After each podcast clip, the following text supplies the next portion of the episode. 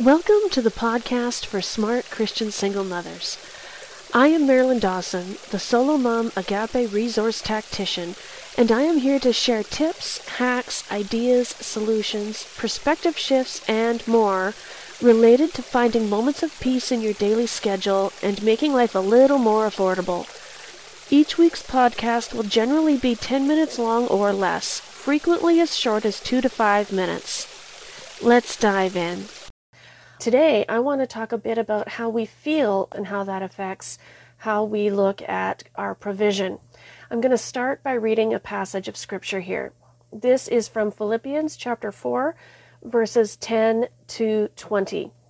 You may recognize a couple of verses in here, and I'm reading them in context on purpose because many times they get applied to a many other things that don't relate to this passage. Starting at verse 10.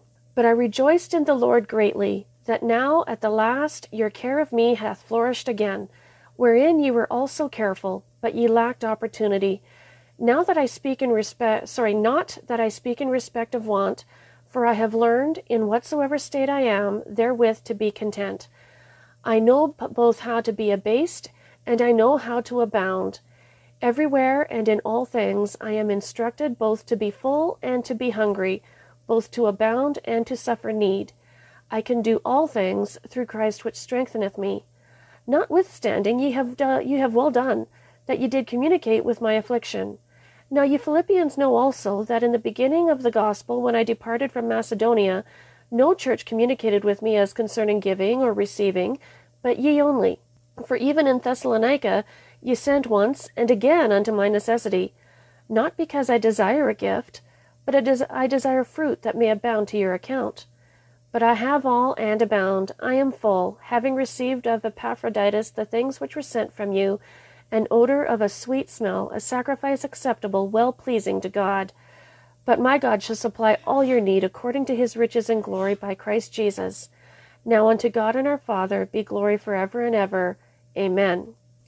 This passage says several things.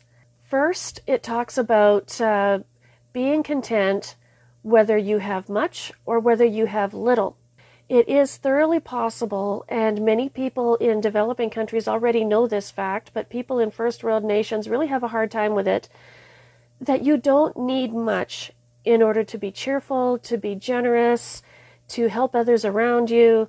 The church at Philippi wasn't overly rich. They did have some wealthy people there, but they weren't made of a wealthy congregation necessarily. And they gave when they heard of Paul's need. In fact, they inquired if he had any needs. And he commends them for that in this passage. Uh, we hear the phrase, I can do all things through Christ which strengtheneth me. And this is in direct relation to what he's just been talking about regarding when he has uh, plenty and when he has very little. We need to remember that God is our strength too, and that God gives us the ability to appreciate the little that we have and to appreciate when we have much. When we have little, we can be tempted to be envious of others who have much. And envy is a sin. It's okay to want to improve your life. It's okay to want to reach out and uh, put the time and effort in to uh, do more and to be more for yourself and your family. That's not a problem. God uh, encourages us to grow into the potential He's given us, and He's given every single one of us a great deal of potential. And this potential is in the ways of uh, the gifts and the talents He's given us. And those gifts and talents ha- position us not just to be of benefit to people outside the home, but also to those in our own home. In fact, we're supposed to minister to our own home first, and from there, reach out to others around us. Uh, God has harsh words to say about those in Proverbs who do not tend to house and home first before they reach out to others. So, this is a biblical concept as well. So, you are not called to be envious of others around you. Instead, you are to look at what God has given you. There is a phrase that you will, might hear from time to time, and if you haven't heard it yet, let me be the first to share it. What is in your hand? You may not think you have much in your hand, but what is in your hand?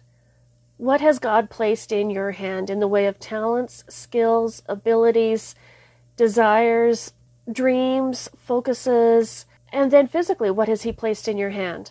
What kind of a home do you live in? What do you drive? What do you wear? What do you have in the fridge? If you have too much in the fridge for you and your family to eat, that means God gave you enough for yourselves as well as to give to someone else. Give to someone else. If you don't know who to give to, give to your local food bank or give to your church's free store if they have one. Make sure that you you pass on the blessings. Hoarders are not appreciated in the kingdom of God, and uh, Christ tells the parable of the man who was a grain farmer and he was building silos. And he said to himself one night that he was going to build the biggest silo yet, and it was going to store all his riches. And he went to bed prouder than Punch at the plans he had made.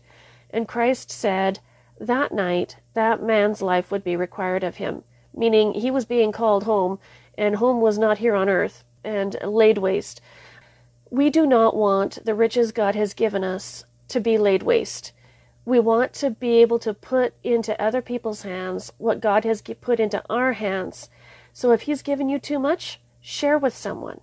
Um, Christ talks about uh, if you have two coats, give to one who has none. If you have uh, two pairs of shoes, give to someone who has none. I'm sure you've probably seen, if you've been around the internet any length of time, about the story of the policeman in New York who happened across a, a shoeless uh, homeless person on the street. And so, right there off the side of Times Square, he took off his own shoes and gave them to the homeless man, and the guy was in tears. This is what you are called to do. And as Paul has said, you can be contented with the little that God has given you. And in fact, if you're not contented with what God has given you, it's very likely He won't give you more. Until you learn how to live with the little He has provided, and how to do so cheerfully, you won't be able to be cheerful or wise with the more that God has planned for you. So you want to keep that in mind as well. Now, it's important also that, you know, in pointing out what the church of Philippi was doing, Paul commended them. They weren't just looking after their own needs, they were looking after his as well, and God and Paul prayed God's blessings down upon them for that. When you give to others out of your little that you have, you allow God to bless you further. And these blessings may not always be monetary. My kids and I have many stories of how reaching out to bless others did come back to bless us, but not in ways that we could count in cash. This goes against the prosperity gospel and the preaching out there and the teaching that says that God's abundance comes to you in your bank account.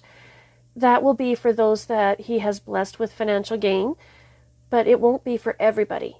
God's idea of blessing you and God's idea of providing for you will look different from the next person beside you. So don't look at what they are getting, don't look at what they are receiving. Look at what God is giving you. Be happy and be grateful for what He is giving you. If you don't make it a habit already, I encourage you to copy what we do around our table at dinner time. We pray for the food, we thank the Lord for the food, and then we thank the Lord for one or two other things as well. And when we have a spiritual attack happening around the house, we double down on that thanksgiving because gratitude is a weapon. Worship is a weapon. And when you are thanking the Lord for things, you are engaging in an act of worship. And where worship is happening, the enemy can't handle it, he takes off running. So, an attitude of gratitude is extremely important. God appreciates it when we say thank you. There's the story when Christ healed the ten lepers and only one returned. God appreciates thanksgiving. He appreciates gratitude. He created us in His image. So imagine how you feel when someone really appreciates what you've done for them or when someone really appreciates what you gave them. Now multiply that a hundredfold. God appreciates uh, when we show Him gratitude as well. So your needs may be small right now, they may not be where you want them to be but be grateful for them right now. Show God your gratitude, and if at all possible, look at what's in your hand and how you can bless someone else with it. This is part of the concept behind tithing. When we trust God with what is in our hand, and when we give back a portion of what is in our hand, He will bless us for doing that. So look at what you have. It may be small, but look at what you have and give to someone else.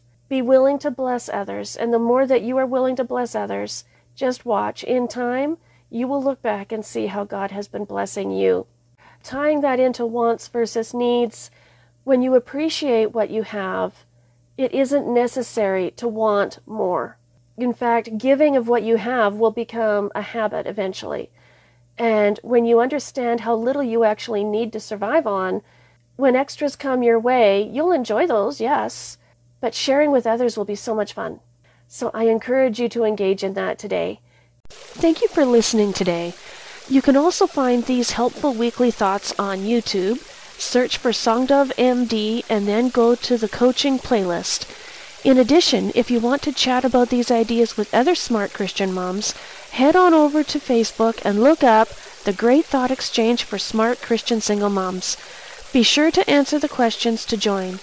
Once again, thanks for listening and stay tuned for next week's podcast.